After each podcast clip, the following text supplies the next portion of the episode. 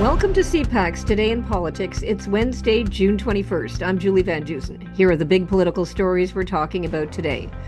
We're just a few days away from the House of Commons summer break with no clear steps in place to deal with foreign interference. We don't want this to be just a, a PR exercise. We actually want a public inquiry. So I think the first step is the government's got to be honest about where they stand. Do they want to dec- to actually commit to having a public inquiry? Yeah, they should commit to it then. Marco Mendicino says the buck stops with his office when it comes to the Paul Bernardo prison transfer, but that doesn't mean he'll resign. I think it's always important uh, in this job to demonstrate responsibility. For me, what that means is identifying where the challenges are, are around information flow and improving that.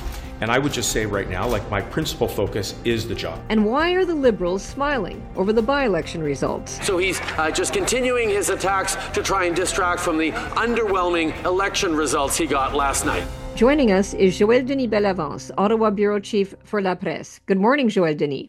Good morning, Julie. So, okay, look, I mean, we've had these topics floating around for a while, but we're getting to the end of the week and the House is going to recess. So, one of the big topics that's supposed to be concluded mm. is what happens with the whole idea of foreign interference and a public inquiry. I have not heard those words come out of the prime minister's mouth. Like, what is he doing? He he kind of blah blahs around the edges, but what's he what's what's happening here? Well, I think the main conclusion, and you're right in saying that Mr. Trudeau did not utter those words. Uh, I think he's still uh, assessing his options. Um, what would be the best uh, option for the liberal government and not maybe not the, the whole country? Uh, because this um, issue is a big mess for the liberal party and the liberal government. Um, and the opposition parties have been pressing the government to make an announcement by the end of this week by the end of the session. And the session as you know is will end this week friday at the, at the latest and um, some opposition parties even came up with some names, uh, like the Bloc Québécois suggested Louise Arbour could lead that inquiry. Um, and Pierre Poilievre sent a letter uh, this week uh, to the uh, intergovernmental, intergovernmental Affairs Minister Dominic LeBlanc, um, telling him that he is ready to propose some names, but the Prime Minister has to commit uh, beforehand to a public inquiry. So it's it's the eggs uh, and, and and and the chicken. You know, who's going to come first? Looks like there's a lot of chickens running around, but no one's laying an egg yet. yes, where's the golden egg that yeah. the opposition parties are demanding? Um, and and my sense is that the um, I'm, I, I don't expect an announcement this week because the lead minister, uh, Minister Dominic LeBlanc, is out of Ottawa. He's in the West uh, right now with uh, Danielle got, Smith trying to figure out what to do there. Yeah, that was the first stop, and the second stop, he is meeting his uh, um, provincial counterparts to discuss infrastructure. So because he's in, in, in charge Whistler. of that file as well. Yeah, yeah, so exactly. he's in Whistler. So he's not going to come back uh, Friday at, at five o'clock uh, p.m. and make an announcement. I hope not, because that's going not going to go for, fly well with us, but also with the opposition parties. We're about to have a holiday in Quebec yeah. on Saturday, the Saint Jean Baptiste Day, so that would not be a good move. But I, my sense is that it's going to come later if it comes. But the government has been cornering that issue for the last few weeks, and the only way out, in my sense, still remains the announcement of a public inquiry, an independent public inquiry, as the opposition parties have been demanding. So, when is the government going to play its next uh, card? That remains a mystery um, to us in Ottawa and to opposition parties as well. Yeah. But uh, and th- we've seen those some discussions among opposition parties to try to come up with a common front. It's been hard in coming, I would say. Yeah. Uh, the discussions is not being uh, going as fast as it should be if the, the opposition right. wants an announcement this week. So it remains a bit murky as to where this uh, trial will go by the end of this week. Yeah, I mean, to me, it looks like he's totally ragging the puck, the prime minister. Yeah, yeah. Like, yeah, honest to God, all he has to do is keep looking at his watch, saying, "Okay, I've only got two more days here. I'll just uh, dodge the media, dodge everybody." Although he hasn't been dodging the media, but he's been talking about other other things yeah. as well, like in terms of the the helicopter crash in Petawawa and so on. He it's forest like fires in Canada. Yeah, yeah. There's well, lots so. to talk about, and, yep. and you know, you say, "What about the public inquiry?" And he goes, "La and, la la la la la." I didn't hear you. Exactly, and that it tells me that the liberals are convinced that this is an Ottawa issue and not Yeah. an issue that is grappling public interest across the country. But Right. they may be wrong on that case uh, eventually, because uh, I'm sure when an election uh, comes around the corner, if the liberals did not make any progress in protecting our democracy, they may pay a full price, a price uh, at the polls. But that remains to be seen. But in my sense, liberal strategists feel this is an Ottawa bubbles uh, file and it does not uh, spread over the rest of the country. Yeah, like you say, it it could come back to bite them if there's Yep. more big stories that appear. But uh, but you know, if people are on the beach or or doing a barbecue, they may not care about those stories. That's the thing. yeah, but but I've been on uh, watching alert for that announcement of a Yeah. public inquiry, and I've told my colleagues in the Ottawa Bureau of La Presse to be watching for that and hoping that it's not going to come on the Friday at uh, late afternoon. yeah, when you've got your picnic basket packed and exactly. you're heading out of town. okay, well, let's go on to Marco Men- Mendicino because uh, he hasn't been dodging people either. He he gave a scrum yesterday, and he basically talked about the whole Bernardo thing, and he said the you know the buck stops here, but it stops right here. Like like it's Yeah. it's not like the old days when when you say the buck stop here and you take responsibility for things and you say okay i'm falling on my sword here he's not falling on his sword No, um, and and that's uh, I think a critical element to a story that will probably lead us to a cabinet shuffle this summer. Um, Mr. Mendicino is, uh, is trying to convince us that he's taken the necessary measure to correct uh, the um, uh, th- th- what went wrong in his office. Well, what went wrong is the lack of communications between himself and uh, the employees uh, uh, in his office and that should never happen. And uh, and and then to me, this is errors made by a government that is uh, starting a new mandate, a new government that, that is trying to get uh, used to governing the country. This government has been in office for eight years.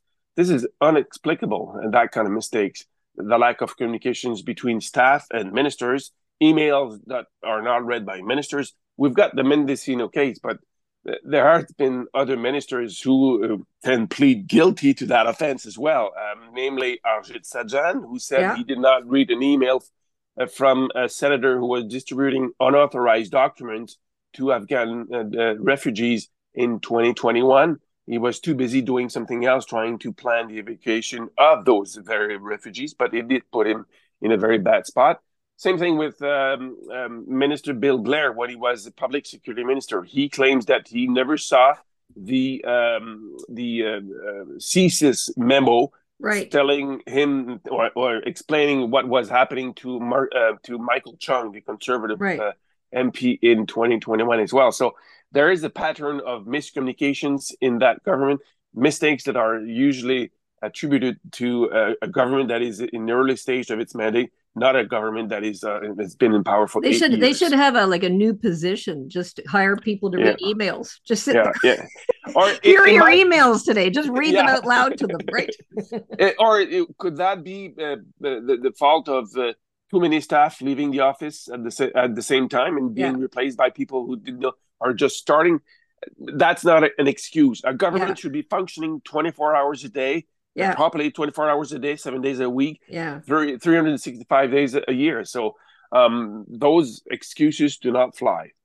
Yeah. So uh, Mendicino said yesterday he was going, you know, he's he's you know he's had challenges around information flow and he's improving that. But anyway, so I mean, I don't think we're going to see him going anywhere in the next two days. Uh, but he may find that he's got a new job over the summer, like if there is that shuffle. That's the whole thing. Because, Yep. you know, the poor guy, there's a big X on his head. He's the guy that everyone says Yeah. going to get And- turf somewhere. And and Julie, I've been told by some colleagues of Mr. Mendicino that his name has been on the radar in the PMO since March. right. That the PMO has been worried about his performance since March. So right. That thinking has been, has been only growing since then because Mr. Mendicino made some mistakes that are, uh, you know, uh, could be fatal for his uh, um, career as public security minister. He maybe should fall out to another department, but I don't think he will remain at the helm of the security, uh, public security department. Uh, in, Yeah. in, that, yeah, that's, that's, I mean, just the whole handling of the gun file. What a fiasco, right? yep. So, anyway, okay. So, you know, yesterday I was speaking to our colleague Susan Delacourt a little bit about the by election results, but since then, there's been a lot of pollsters and analysts all over the data. Uh, and, and including even past uh, campaign managers like Fred DeLorey. And um, you know what what did we notice yesterday in the house commons is the prime minister was like gloating about these results he called uh, the conservative performance disastrous the liberals are smiling. What's going on?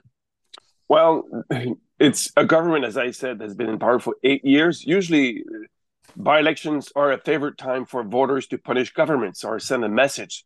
Well what was the message sent by voters in those four by-elections on monday night? Well, status quo is very satisfying, it seems to be. And so the sort of uh, um, progress that the Conservative uh, Party needs to make in attracting new voters to be able to win more seats is not there. It's not apparent. It's not the radar. Even in uh, long uh, time held seats like Oxford in Ontario, uh, you know, there was a race. That was the only race happening across, among the four uh, by elections a close race. The Liberals came, you know, very, you know, there's still a, margin of 3,000 votes. It's still uh, uh, enough to secure the mandate, but it, it was closer than expected. And I'm told that um, Jenny Byrne, uh, the advisor to Pierre Poilievre, told many MPs and staffers to go uh, to that riding and help the candidate that was parachuted in that riding so that he can win uh, uh, uh, that by election. So there was some nervousness among Tory ranks about that by elections in Oxford, and they should have won that one easily because that's been the case for the last 20 25 sure, years. sure. Um, and in the other uh, point that is interesting is that winnipeg uh, south center yeah. was won handily by the liberals by uh, over a margin of the liberal candidate ben carr 55% right. This is the kind of riding where the Tories need to make inroads to be able to win power in the next elections. Well, they're not absolutely absolutely not in the game of winning that kind of ridings, and that raises a lot of questions about the possibility of Pierre Poilievre leading uh, uh, the Conservative Party to a victory in the next federal elections. Um, because without those kind of ridings, like Winnipeg South Center, it's critical to a victory to the Tories they uh, they will hit a wall in the next election. So th- that's the reason why Mr. Trudeau was gloating, and he was not alone. Uh, many uh, cabinet ministers were saying, "Look how well we did on Monday night," including Randy Boissonnault, the yes. associate finance yeah. minister, yeah. Um, and and praising uh, the kind of uh, policies that the Liberals have been put in place was winning approval uh, by voters in those by elections. But there will be two more by elections in the summer or coming up in the coming weeks, coming months. One in uh, Calgary Heritage. Well, they're um, going to win that. That's the yeah. Tories will win yeah. very easily. That yeah. I don't think there's any doubt. But the next one will be uh, Durham, where the former leader of the Conservative Party, Erin O'Toole, was uh, mm-hmm. w- w- was the MP. He is leaving politics this week. That's the end of his mandate. So Durham is. Uh, an interesting um, writing because, as you know, Mr. Uh, uh, O'Toole made a speech last week uh, uh, criticizing the kind of politics that people are um, uh, leading in, in the House of Commons. You know, clicks are more important than policies. Um, um, making sure that you have great statements to have more uh, likes on Facebook, for example, is more important than changing the lives of people. That's the kind of policy politics that he's seeing. Well, Durham is in, seen as a in the bigger area of the GTA. Yeah. So the Tories have to conserve or have to keep that riding to be able to uh, uh, aspire to power. And that's a critical one. What will O'Toole do in that riding? Will he stay neutral? Will he con- uh, campaign for the Conservative Party, or just remain above the fray? Um, yeah. That's a critical question for uh, um, Pierre Poilievre, and Mr. Poilievre should make sure that Mr. O'Toole remains on board in the future by elections in well, that riding. That's interesting. Well, a couple of other points that were brought up yesterday by all these analysts is that Pierre Poilievre has a real problem with women voters. Like he's yeah. he's got yeah. big negatives and how are you going to bring them on side? You've got to do it for the next election. Uh, and in analyzing, there's been five by elections since he's been leader, and their vote has basically gone down in all seats, I think, except maybe one. Um, and that he has to win 40 more seats in the next election uh, to form government of, of some kind. So, um, and the other the other thing that I thought was interesting is just that the approach they took in Portage Lisgar to really, um, you know, uh, push down Maxime Bernier, that could haunt them in the next election because they ridiculed him being in a pride parade. They yep. talked about conversion therapy, that the, the main candidate who won is is against the the ban on it. These are things that are not going to fly in in ridings where you're trying to win more moderate voters, right? I'm sure the liberals were paying attention to that oh, uh, yeah. by elections, and they'll have much material to work with in a future election campaign. Those statements, as you pointed rightly pointed out, will come back to haunt the Conservative Party.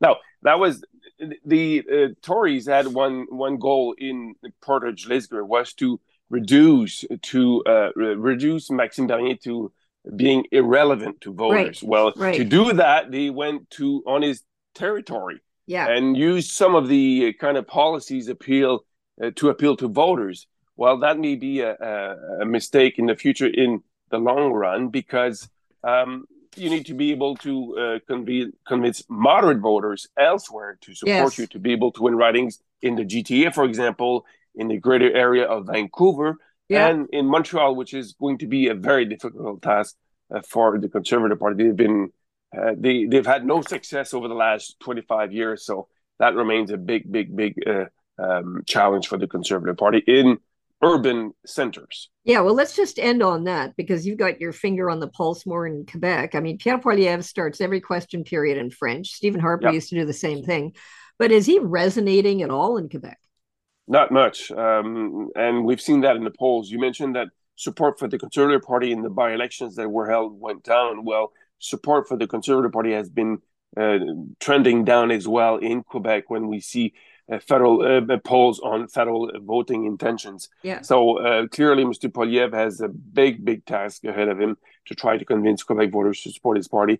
Can he uh, keep the ki- kind of 10 seats or nine seats that the Conservative Party has, party has been uh, winning uh, uh, over the last few elections? I think so.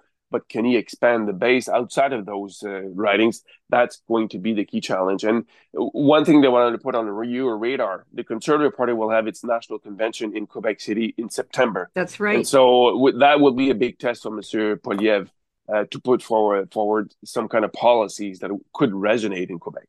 Hmm.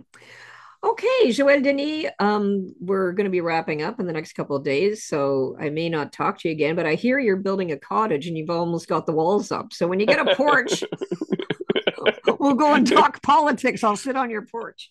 oh, you bet. That's my favorite subject, politics. So a beer and a glass of wine and Okay. politics, that's the mix mix for the summer. Okay, à bientôt. À bientôt. Thank you so much, Julie. Okay, bye bye. That's Joël Denis Bellavance, Ottawa Bureau Chief for La Presse. I want to start by thanking the thousands of Canadians who came out to exercise their democratic rights in voting in the four by elections that were held across the country last night. Now, let's take a look at what political columnists, commentators, and editorialists are saying today. At CBC.ca, Aaron Wherry argues this week's by election results suggest the next federal election is up for grabs. He writes There are a number of reasons to believe the Liberals will have a difficult time holding on to power in the next general election. But Monday's by election suggests that the outcome of that election is far from a foregone conclusion. If anything, it was the Liberals who had the best night. The Conservatives managed to hold on to the southwestern Ontario riding of Oxford, but only just. In the last four federal elections, the Conservatives have won that riding by an average of 25 points. On Monday, the Conservative candidate won it by seven points. It is a victory that Pierre Poilievre won't be able to brag about. In the National Post, Tasha Kheiriddin argues the by elections highlight nasty divisions to come. She writes Despite the lack of drama, there are some important lessons to draw from these contests. The first lesson is that when it comes to rural ridings, parachute candidates are rarely welcome. The second is that culture wars and conspiracy mongering are now a feature of federal politics. And the final takeaway is that the prime minister doesn't appear to be going anywhere. If he thinks he can win a culture war with Pierre Poilievre, he may relish the thought of another go around. Based on the above, all things point to a nasty, divisive campaign, one that might not change the status quo, but will further cement division. Now, here's what's coming up on today's political agenda. The Prime Minister will deliver remarks at the Survivors Flag Raising Ceremony for National Indigenous Peoples Day. And to mark the summer solstice, Her Excellency, the Right Honourable Mary Simon, Governor General of Canada, the Minister of Crown Indigenous Relations, Mark Miller, the Minister of Justice and Attorney General of Canada, David Lametti, and the Minister of Indigenous Services and Minister responsible for the Federal Economic Development Agency for Northern Ontario, Patty Hajdu, will also be in attendance. The Prime Minister will attend the National Caucus meeting and then attend question period.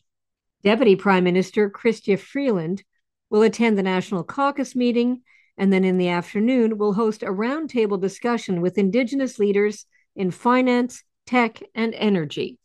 NDP leader Jagmeet Singh will attend the NDP caucus meeting virtually before going to the opening ceremonies for National Indigenous Peoples Day in Thunder Bay, Ontario.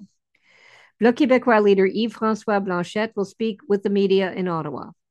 Justice Minister David Lametti, Crown Indigenous Relations Minister Mark Miller, and Minister of Northern Affairs Dan Vandal will hold a press conference related to the United Nations Declaration on the Rights of Indigenous Peoples Act.